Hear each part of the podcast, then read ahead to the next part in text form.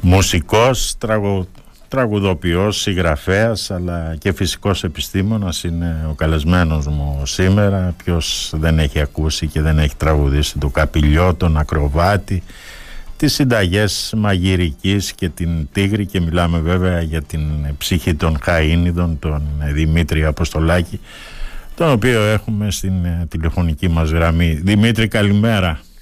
Καλημέρα Βασίλη μου, μου καλέ, καλημέρα σε όλους τους τεχνικούς και τους ακροατές. Δημήτρη, θα...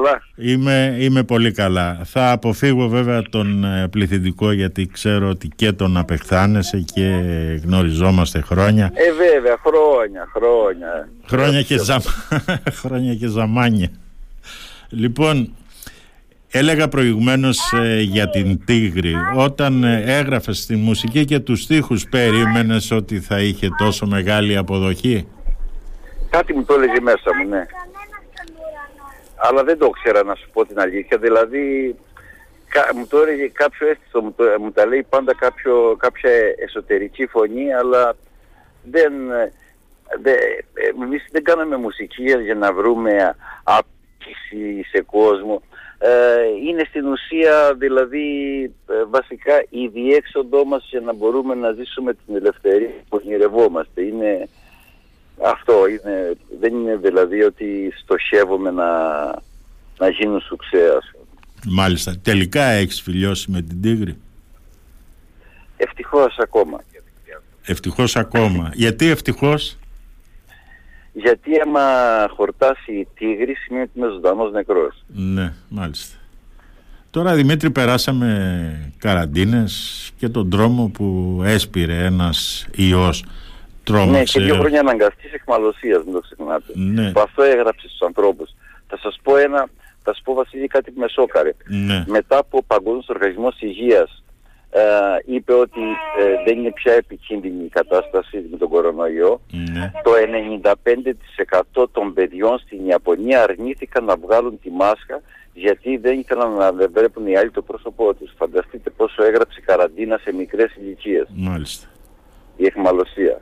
Τρόμαξε ο Δημήτρης Αποστολάκης, μολύνθηκε από Όχι, δεν πέρασα καραντίνα εγώ, με καμία, δεν πέρασα ούτε καραντίνα, πέρασα το κορονοϊό. Ναι. Ε, δεν, ε, έχω τους δικούς μου νόμους, ε, μα, μα, μέσα στην καραντίνα γράψαμε το, το Φτούξ Ελευθερία για όλους βιβλίο και δύο δίσκους μας, το γράψαμε όλοι μαζί. Ναι. Μέσα στην καραντίνα θάψαμε φίλους και όπως τον Αξά που ήξερες, μέσα στην καραντίνα έθαψα τον φίλος που τον πατέρα μου και μέσα στην καραντίνα ε, δημιουργήθηκε η ομάδα, είμαι και εκτός από τα άλλα που είμαι και πολεμιστής, επαγγελματίας, ναι. οπότε δημιουργήθηκε η ομάδα μας, ε, άρα και δεν περάσαμε ούτε μία μέρα καραντίνα, ούτε μία μέρα πέρασα καραντίνα, ούτε είχαμε κανένα κρούσμα, ούτε πέρασα τη συνθήκη του φόβου και τη δυσπιστίας απέναντι στον πλησίον. Δεν την πέρασα. Οπότε ο Δημήτρης Αποστολάκης δεν μολύνθηκε από το μικρόβιο όχι, φόβου; Όχι, όχι, όχι, όχι. Δεν μολύνθηκε από το μικρόβιο του φόβου ακριβώς. Μάλιστα. Πολύ χειρότερο το μικρόβιο της καραντίνας αυτής ε, κορονοϊού. Τώρα σήμερα ο κόσμος ε, γύρω μας ε, Δημήτρη έχει γίνει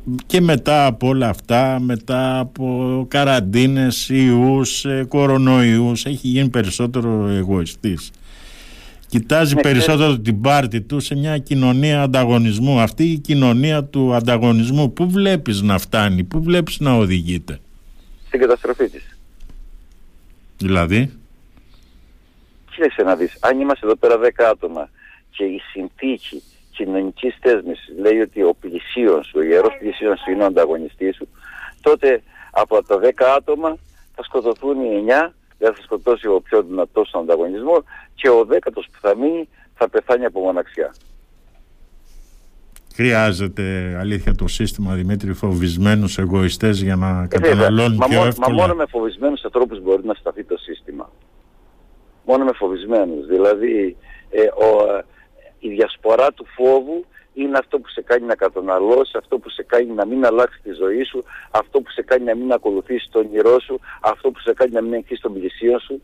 Οπότε βασικά γίνεται πυθύνιος και υπάκος καταναλωτής με προδιαγεγραμμένα αποτελέσματα.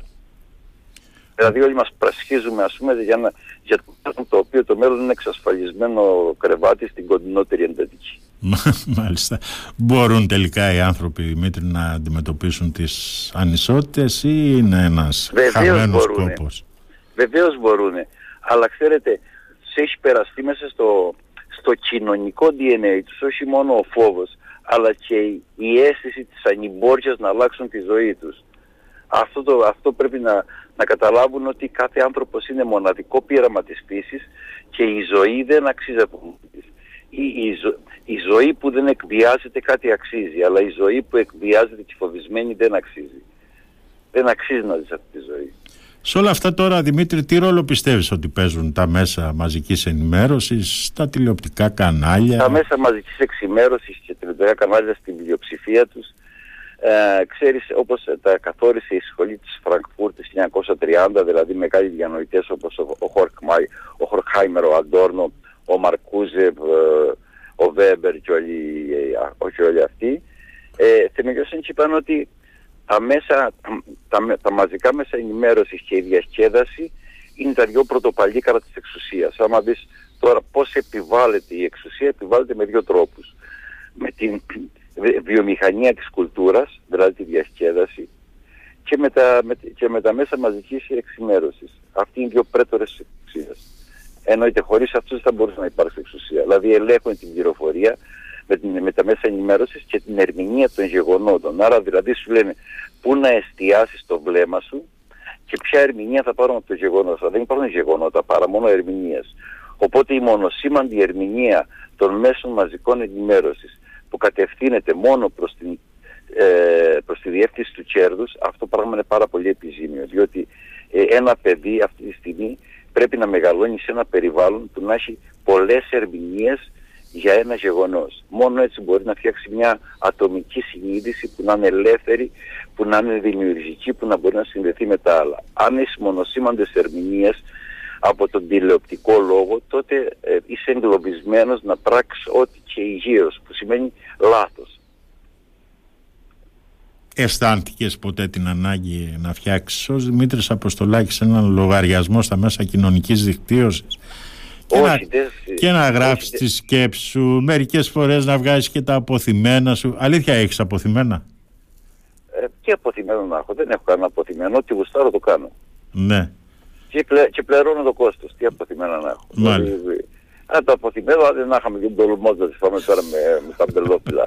Τι άλλο αποθυμένο να έχει. Μάλιστα. Ε, τώρα με, τα, με το facebook, δηλαδή, με το twitter. Δεν θέλω να σου πω, δεν έχω. Εγώ να σου πω, εσύ Βασίλη, ε, ε, ένα, μια μυζητρόπιτα θέλω και να, και να με τις δυο ελιές. Δηλαδή δεν θέλω τίποτα από στη ζωή μου. Δηλαδή να μπαξιμάζει δυο ελιές δεν, δεν είναι. Δηλαδή τι άλλο να θέλω.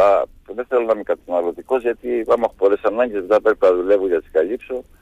Ναι. Οπότε είμαι πολύ ευχαριστημένος με, τα, με τη γητή ζωή. Αυτό μου δώσανε και ο πολιτισμός στην Κρήτη. Τη λιτότητα ναι. και να μπορώ να έχω λίγες ανάγκες ώστε να μην εκβιάζομαι. Έτσι με τα μέσα κοινωνικής δικτύωσης αλήθεια τι έχεις, τι άποψη δε, έχεις για αυτά; Δε, είναι, χρήσιμα είναι, ε, ε, κοίταξε, τα μέσα κοινωνικής δικτύωσης ναι. είναι χρήσιμα ως, όταν γίνεται χρήση και όχι κατάχρηση. Ναι. Με τίποτα δεν μπορούν να υποκαταστήσουν την ε, ανθρώπινη επικοινωνία το μούρι με μούρι, δεν μπορούν με τίποτα. Ναι. Έτσι δηλαδή το πρόσωπο του ανθρώπου έχει 600 μικρομέτρους και η ασυνείδητη πληροφορία σε σχέση με τη συνειδητή είναι εκατομμύρια φορές μεγαλύτερη. Οπότε ναι ένα γραπτό μήνυμα μέσα στο κομπιούτερ τίποτα να, να υποκαταστήσει την αίσθηση που σου λέω είναι εκατομμύρια ναι. μεγαλύτερη η ασυνείδητη πληροφορία για την αίσθηση από τη συνείδητη. Και στο κάτω-κάτω... Ε, σαν, ναι, σαν, βοηθητικό, σαν ναι. βοηθητικό μέσω το ίντερνετ χρειάζεται. Εννοείται είναι πάρα πολύ χρήσιμο. Ναι. Αρκεί κανείς να, να το χρησιμοποιεί και να μην... Και να μην ε, ε, ε, αυτό σήμερα είναι θυσμένοι όλοι.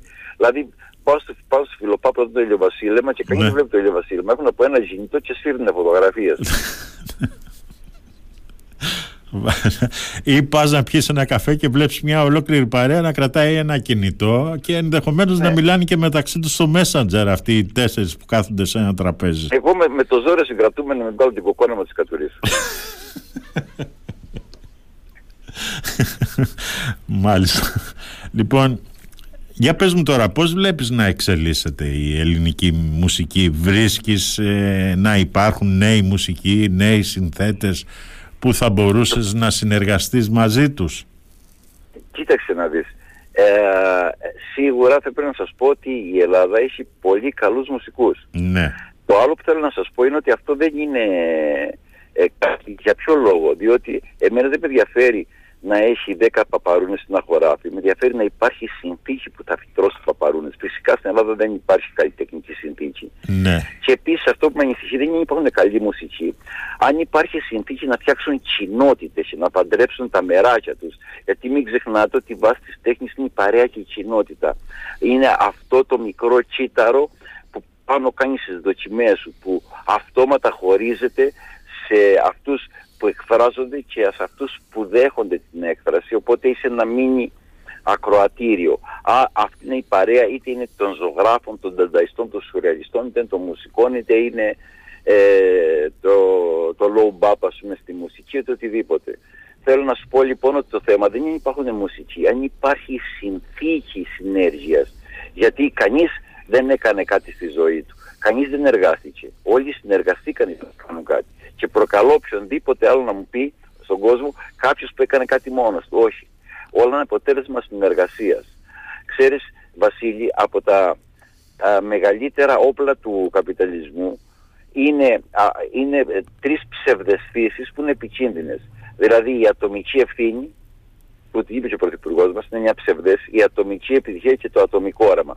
Τα ατομικά οράματα είναι, είναι αποτυχία. Είναι αυτό που σε κάνουν πραγματικά δυστυχισμένο. Γιατί το όραμα δεν πρέπει να έχει, για, για να επιτύχει, δεν πρέπει να έχει σύνορα, δεν πρέπει να αποκλείσει καμιά ύπαρξη. Οπότε λοιπόν τα ατομικά οράματα είναι, ε, ε, οδηγούν μαθηματικά στην αποτυχία και στο, στη νίκη του εγωισμού και άρα στη δυστυχία του ατόμου. Η κριτική μουσική πώς σου φαίνεται ότι εξελίσσεται Δημήτρη; Ε, η κριτική μουσική και αυτή ακολουθεί τη μοίρα όλης της υπολείπης ελληνικής μουσικής που ναι. Πε, περιττώ να σου πω ότι η μουσική είναι η πιο ξεφτυλισμένη τεχνητικά στην Ελλάδα, δηλαδή και από το θέατρο και από το χορό, γιατί το επίκεντρο της μουσικής δεν είναι η ίδια η μουσική, η τελετουργία της, αλλά είναι το αλκοόλ και το κουτσομπολιό. Οπότε στην Ελλάδα ε, το επίπεδο, αν και έχουμε πολύ καλούς μουσικούς, το επίπεδο των μουσικών παραστάσεων είναι τραγικό. Μάλιστα. Δηλαδή πρέπει να μας πιάσει κανείς με ένα φορτωτή να μας πετάξει θάλασσα όλους μαζί όπως είμαστε. Μάλιστα. Γιατί το λες αυτό, γίνονται και καλές συναυλίες, σοβαρές συναυλίες με σοβαρούς μουσικούς. Γιατί το λες αυτό όμως Δημήτρη; Από, σου, σου είπα δεν υπάρχει συνθήκη. Μάλιστα. συνθήκη δεν υπάρχει. Μάλιστα. Αυτό. Ξεχωρίζει κάποιος μουσικούς σήμερα, εσύ, ας πούμε, ως Δημήτρης Αποστολάκης, που θα έλεγες ότι να, με αυτόν θα μπορούσα να συνεργαστώ μαζί του. Α πούμε, συνεργάστηκες με τους social waste. Αυτός Ξεχωρίζει άλλους. Πραγματικά είναι αξιόλογα παιδιά και συνεργαζόμαστε με μεγάλη επιτυχία και συνεργάστηκα φέτος και με τον Ξαρχάκο. Και ναι. πόσε συνεργασίε θα κάνω στη ζωή μου. Εγώ πάντα συνεργάζομαι δηλαδή με, με κολεκτίβες, άμα δεις. Δηλαδή είμαι το social waste, πώς είναι η πόρτα 10 από τεχνολογία, να δεν είναι κανείς. Συνεργα... Ε, συνεργάστηκα δηλαδή με τους Smooth Black που είναι φοβερός αστικός πολιτισμός. Δεν πήγα να συνεργαστώ με τραγουδιστές και κοκοράκια. Συνεργάστηκα με τους, και συνεργάζομαι με τους Κιόμος Κινήτες, το είχαμε θεατρογράφων, που είναι μια, η Κιόμος Κινήτε είναι η καλύτερη ομάδα σύγχρονων χορού και ακροβασίων που θα βρει στην Ελλάδα, υψηλή αισθητική ιδιοποίηση. Οπότε λοιπόν, συνεργάζομαι με ανθρώπους, αλλά ε, με, κυρίως με κοινότητες ανθρώπων, γιατί Βασίλη, η μουσική δεν είναι από, από, από άτομο για άτομο. Η μουσική είναι από κοινότητα σε κοινότητα έτσι από παρέα σε παρέα. Δηλαδή μια, μια προφητεία μελούμενη στην ελληνική ζωή είναι η μουσική. Τώρα με πάνω από 30 χρόνια ε, δημιουργείς, ναι. γράφεις, παίζετε με τους χαΐνιδες. Ποια είναι αυτή η συγκολητική ουσία που σας κρατάει ακόμα ζωντανούς; Βέβαια έχουν φύγει αρκετοί από το αρχικό σχήμα, αλλά οι χαΐνιδες ζουν και βασιλεύουν. Ναι, οι, η ομάδα των Χαγινίδων δεν είναι συνοθήλευμα προσώπων, είναι μια αισθητική και μια υπαρξιακή απάντηση. Οπότε λοιπόν θέλω να σου πω ότι οι Χαϊνίδες αυτή τη στιγμή υπάρχουν πρώτος λόγω της ειλικρίνειας που έχουν στη σχέση τους, της ισότητας αμοιβών των αμεσοδημοκρατικών διαδικασιών τους της δια, και της διαρκούς της εξέλιξης. Οπότε λοιπόν αυτά είναι τα βασικά που θα έλεγα και σε τα παιδιά. Είναι η ειλικρίνεια μεταξύ σας ε, αμεσοδημοκρατία και διαρκής μελέτη. Αυτό το πράγμα είναι η συγκολητική ουσία. Μάλιστα. Τώρα, ε, για πες μου αλήθεια, μια και το ανέφερες, τι σχέση έχει ο Δημήτρης Αποστολάκης με οικονομικές συμφωνίες, με συμβόλαια. Με καμία, όλα, όλα με τα συμβόλαια, με, τα έχω κάνει με το λόγο τιμή. Είμαι ο τελευταίος άνθρωπος στην Ελλάδα ναι. που ε, με τον Καστανιώτη λόγω τιμής, με τη Λύρα λόγω τιμής. Δεν ξέρω τι, από οικονομικά τίποτα. Είμαι, είμαι άσχετος, δεν ξέρω τι τα παίρνω, τι τα δίνω. Δεν, ποτέ δεν, δεν είχαμε ποτέ παζάρι πόσα παίρνω για να παίρνω ή ποιος για. Δεν ξέρω. Και, και δεν, φοβάσαι, δεν φοβάσαι να μη σε ρίξουν. Ε, ναι, αφού με ρίχνει που με ρίχνει εγώ. τι, τι αποβηθώ. Μάλιστα. Τώρα με τα πνευματικά δικαιώματα, γιατί, και γιατί σε ρωτάω. γιατί σε ρωτάω με τα. Ό,τι μου δίνει, παίρνω. Μισό λεπτό, Δημήτρη. Σε ρωτάω για τα πνευματικά δικαιώματα, γιατί δεν υπάρχει συναυλία μικρή και μεγάλη στην Κρήτη που να μην ακουστεί η Τίγρης από διάφορους μουσικούς. Πνευματικά δικαιώματα για όλα αυτά παίρνεις ξέρω μωρέ εγώ ρε Βασίλη να παίρνω, κάτι μου δίνει εκεί πέρα, ξέρω, ούτε και κατέχω μωρέ Βασίλη, ούτε και κατέχω, ούτε ασχολήθηκα. Μάλιστα. Σου λείπει, σου λείπει η Κρήτη; Ε, η, την Κρήτη κουβαλώ μέσα μου Βασίλη μου, μέσα μου την κουβαλώ και ε, πραγματικά είναι η μάνα μου. Αλλά ξέρω η Κρήτη είναι σαν τη μάνα που σ' αγκαλιάζει και ή θα πεθάνεις από ασφυξίας στην αγκαλιά της ή θα φύγεις και θα έχεις πάντα τον καημό του αποχωρισμού. Ποτέ δεν το ξεπεράσει. Στην Αθήνα πώς, πώς θα περνάς αλήθεια στην Αθήνα, μακριά από το Ηράκλειο, μακριά από το... Δεν κάνω παρέα με τους Αθηναίους. Εγώ όλο με τον καιρό ζω ε, ζω στο λόφο, ναι. δεν, δεν, δεν πάω το καθόλου άσφαλτο, ζω στο λόφο ναι. ε, με τα πουλιά και με τα δέντρα και διδάσκω στα παιδιά εγκληματικές ενέργειες. Είμαι όπως είπαμε δάσκαλος πολεμικών τεχνών.